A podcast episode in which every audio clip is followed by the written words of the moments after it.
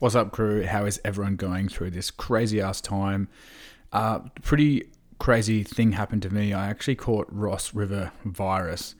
And uh, before I caught this virus, I thought that Ross River fever, as most people call it, is just a pretty chilled kind of sickness. But I learned very quickly how serious it is, and it can sometimes be worse than coronavirus when it comes to long term effects on your mental health, longevity, and joint health. In this podcast, I'm going to be talking about how I got the virus, what I felt like, and how I could help other people get through what I've been through. Before we get started today, I'd just like to say thank you to everyone who has been listening to my podcast while they're in isolation and putting up an amazing uh, review, adding some feedback and giving a screenshot on their Instagram story and tagging me. That's probably the best way to share this because there's so many people on Instagram.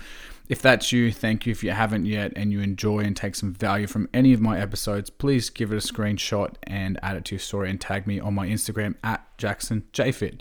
All right, let's get it rolling.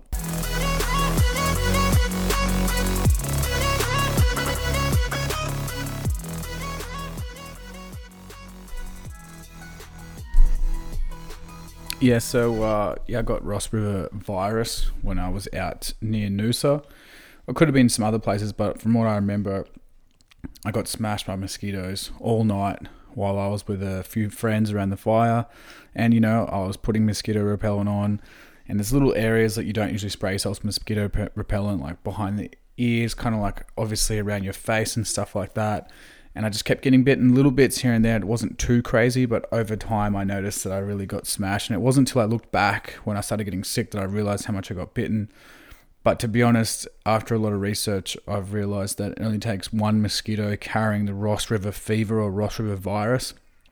And um, it all it takes is just one bite. But obviously, if there's a few of them carrying it and you're getting bitten multiple times, it's going to add up the percentage of you catching it and moving forward. Some people are um, blood type and, and their genes aren't as easily damaged by this virus. Um, I'm not a scientist, so a lot of things I'm saying in this podcast is just kind of like from my research, my opinion, and it just helps that my mum's actually had Ross River fever, Ross River virus before.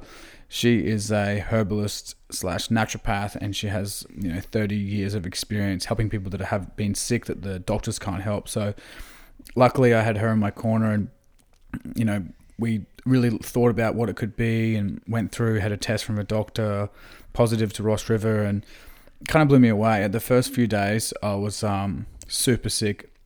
Felt like I had a heat stroke. That's the first thing it felt like. It was really strange. It felt like I had heat stroke, uh, headaches. Um, my mood was, my energy was so low. I remember waking up one morning and I couldn't walk. My ankles were so seized up my knees and my hips. I couldn't walk. I had to do some yoga and stretch. And I just thought, oh, maybe I just pushed it too much the day before.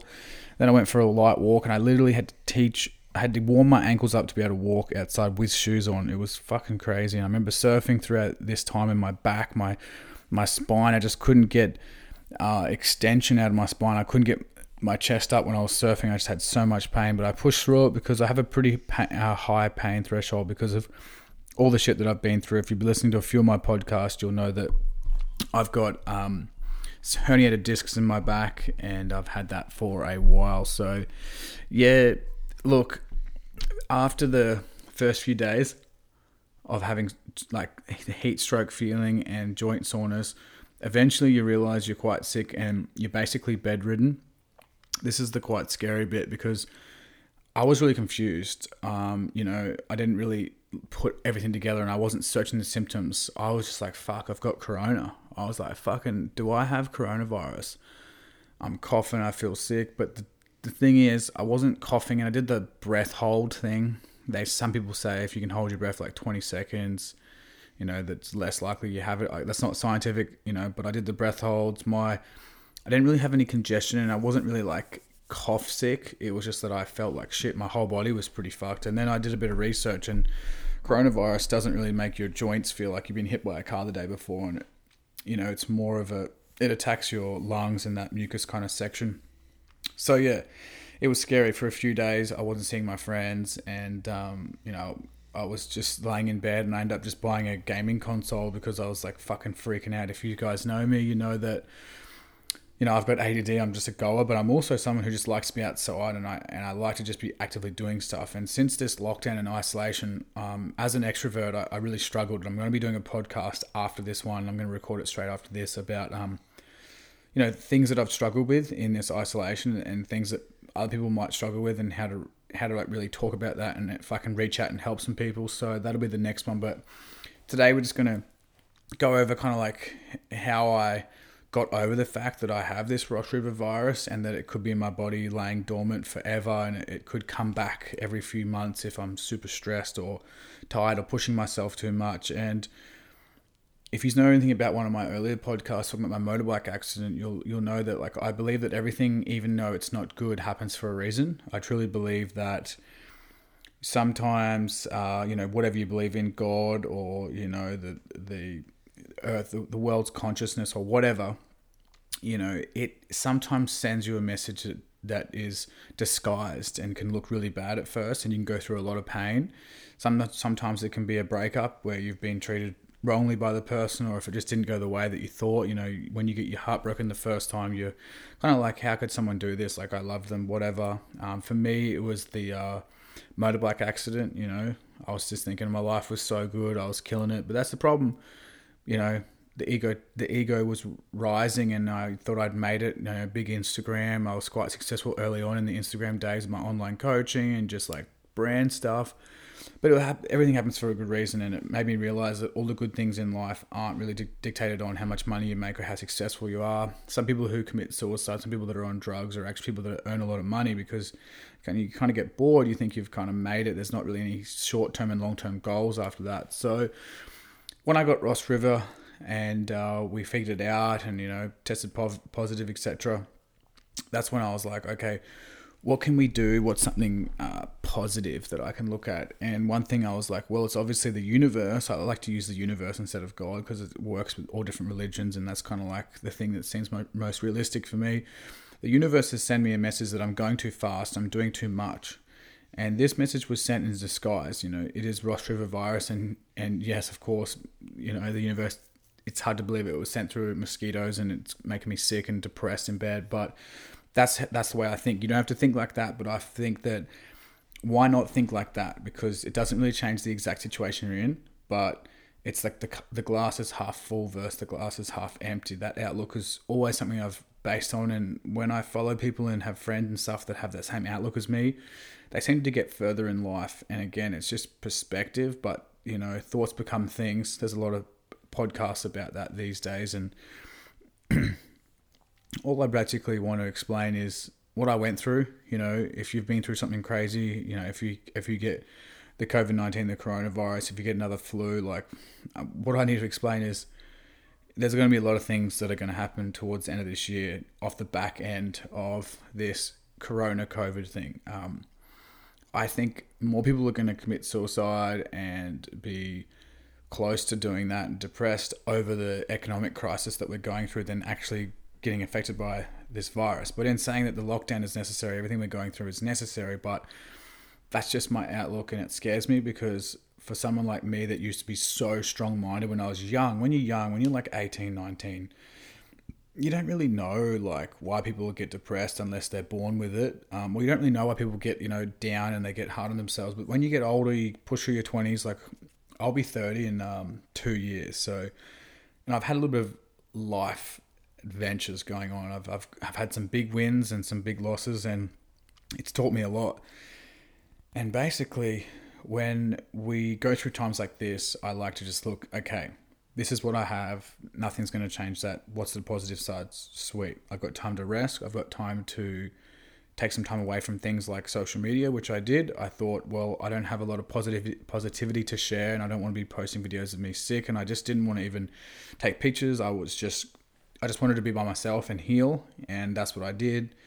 And I think it was good timing, and it actually gave me a better outlook of what's going on in social media right now.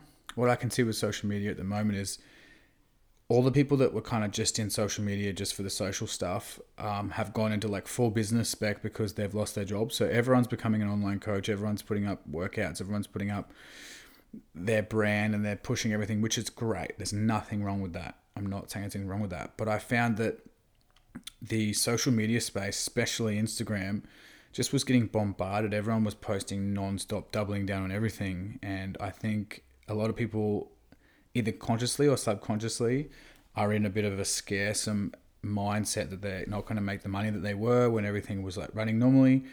At the end of the day, um, I just thought to myself, I don't need to be posting non-stop every day. Like, just going to take some time away. And I found that by taking some time away, I kind of realized that I was just posting every day to post every day. And this type of attitude basically just came from like the Gary Vee style, um, you know, be consistent on social media, post a lot more. And that works to grow your brand and to get where you need to get. But if you're not really posting something new and valuable where you're teaching something new to someone else, um, when it comes to like the content that I'm posting, I'm kind of just posting my lifestyle with some captions on fitness and I get a lot more value with my listeners through like podcasting and like people messaging me and I'm just staying current in that. And the IGTV episodes definitely high content, uh, high quality content that people are getting high value. But what I mean by this is I dropped back and I just thought I'm not going to go on social media. I didn't do any stories. You know, I, if you know me, I'm doing, you know, 10, 20 stories a day because that's like I wanted to have that YouTube on the go and I love stories. I think I was someone who was an early adopter of Snapchat back in the day. I was really successful on that. And then when Instagram came up with stories, I just thought I'm not going to be copying and saving and posting on both. I just went straight to stories and kind of just worked on it there. It was, seems easier and they were, they were smart about it. So yeah, I basically took some time away and I had to think about you know what things I wanted to do and what value that I could give. And in between that time, I just thought, well, you know, for about a week, how about I just stop trying to help everyone else and just let myself heal? And that was really important for me. And through that, like, you can't let someone else heal unless you've healed. You know what I mean? It's like, it's like trying to get someone to love you. You don't love yourself. That's a that's a big thing, and that works in a lot of different parts of life. So I just took like a straight week where I just healed up, and then when I felt a bit better, I did some home workouts, and then hung out with my friends a little bit, snorkeling, surfing. You know, just making sure we're still following the rules of isolation, and um, I'm so stoked I took that time off because now I have like so many things that I want to talk about on podcasts, and I've got so many episodes in my notes that I've written down, and you know, I want to start doing GoPro vlogs, which I've already done on my Instagram. If you didn't see it, I just did a little mini two and a half minute GoPro vlog of snorkeling and surfing on my Instagram it was really fun and uh, it's yeah i just i just thought it was really good and the positive side of getting this virus is like i figured out that it was a message from the universe and i'm stoked about that. Now when it comes to what it felt like to have the virus and what things helped like if you're listening for that then that's awesome.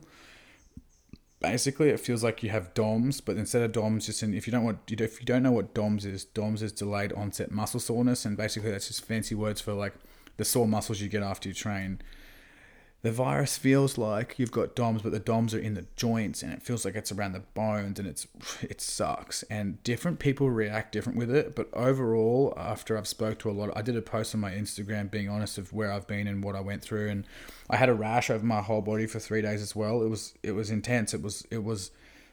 I could just notice it was everywhere on my fingers and my hands, my arms, my stomach, my chest. Like the rash was everywhere, and it was kind of scaring me. But that's what give it. That's what gave us the big ticket. It's definitely Ross River because that's what you get. Um, but yeah, after I did that post, a lot of people messaged me. I'm talking 20, 30 people, um, heaps of comments too, like three, 400 comments, people saying like, oh, this is similar to what we have in America. This is similar to what we have in the UK, blah, blah, blah. Like there's different types of this virus all around the world, but it comes from mosquitoes or, you know, something, insects flying around that's carrying the virus, which is mind blowing because we've had no edu- I've had no education in school or on social media or on news or whatever about this.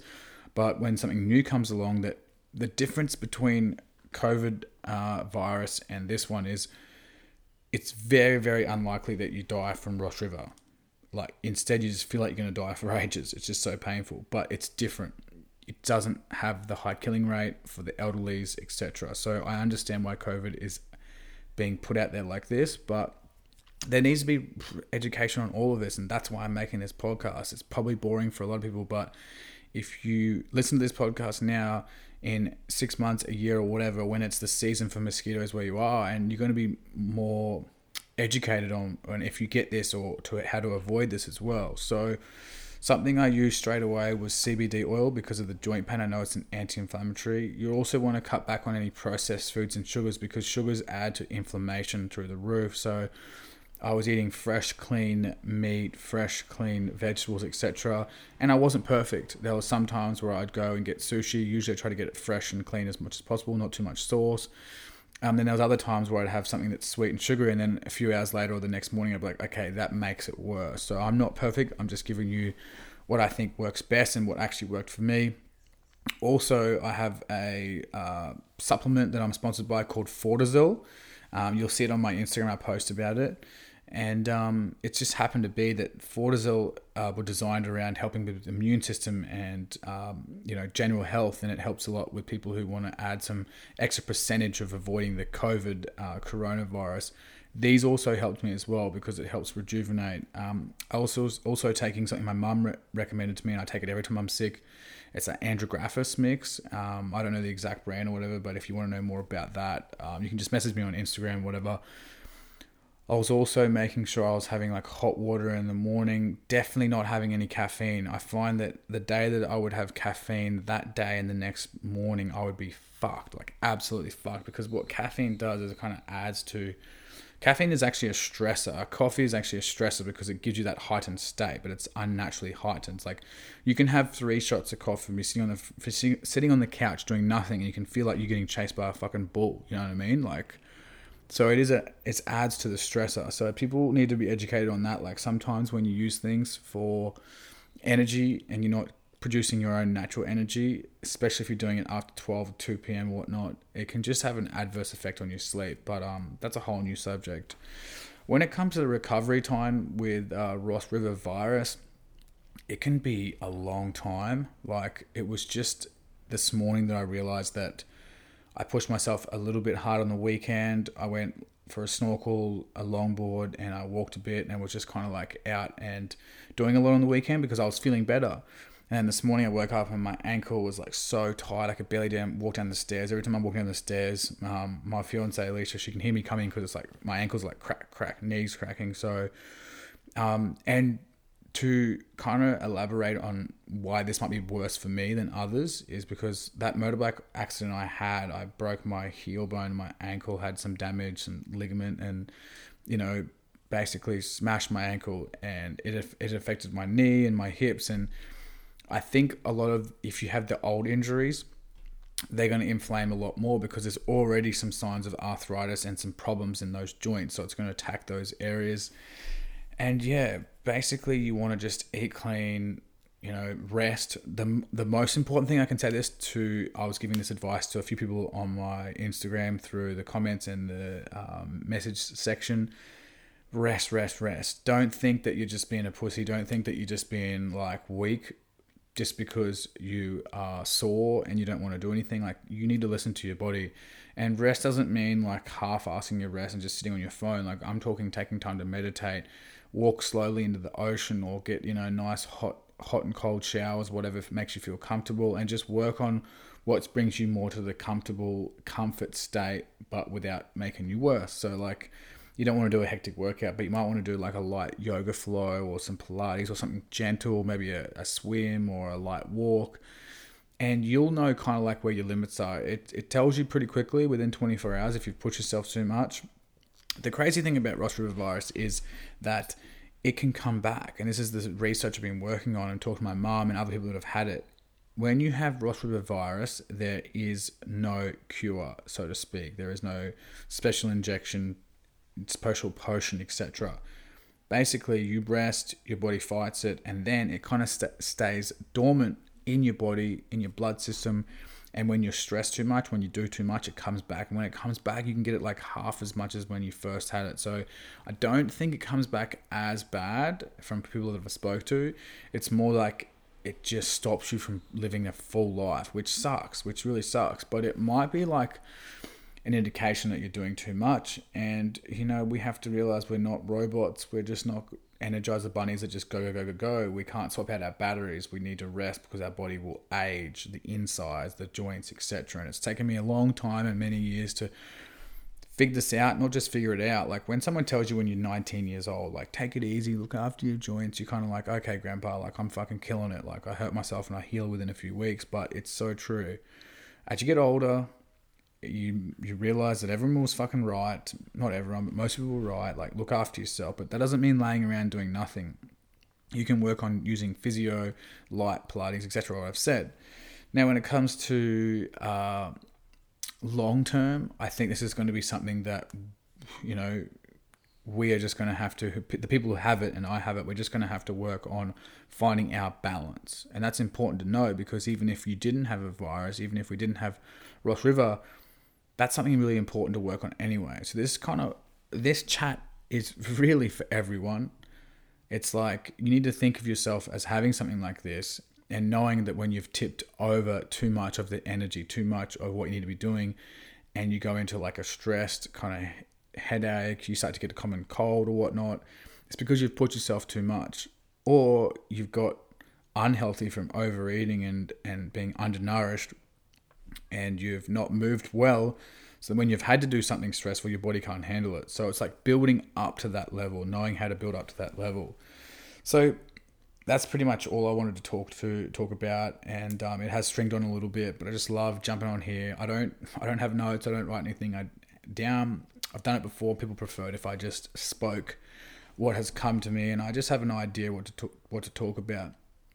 It's it's been really nice to actually speak on the podcast and talk to you guys because it's been a few weeks. My last podcast was out uh, tips on you know staying healthy and fit in isolation. If you've missed that, go back and listen to that one. I've had some great feedback from that, and uh, I'm going to record another podcast right now about you know recovering mental health and what to do in isolation and and how like sometimes I think being on your social media and connecting with people you don't know so well, like you know liking people's photos of them doing this and that can be unhealthy. But that's for the next podcast. Um, appreciate you guys listening as for now, um, it's Monday and I'm feeling motivated. I'm feeling really good. Um, the joint pain and everything was just a bit of a reminder to me to set up better, you know, set up what I'm doing better and have a better.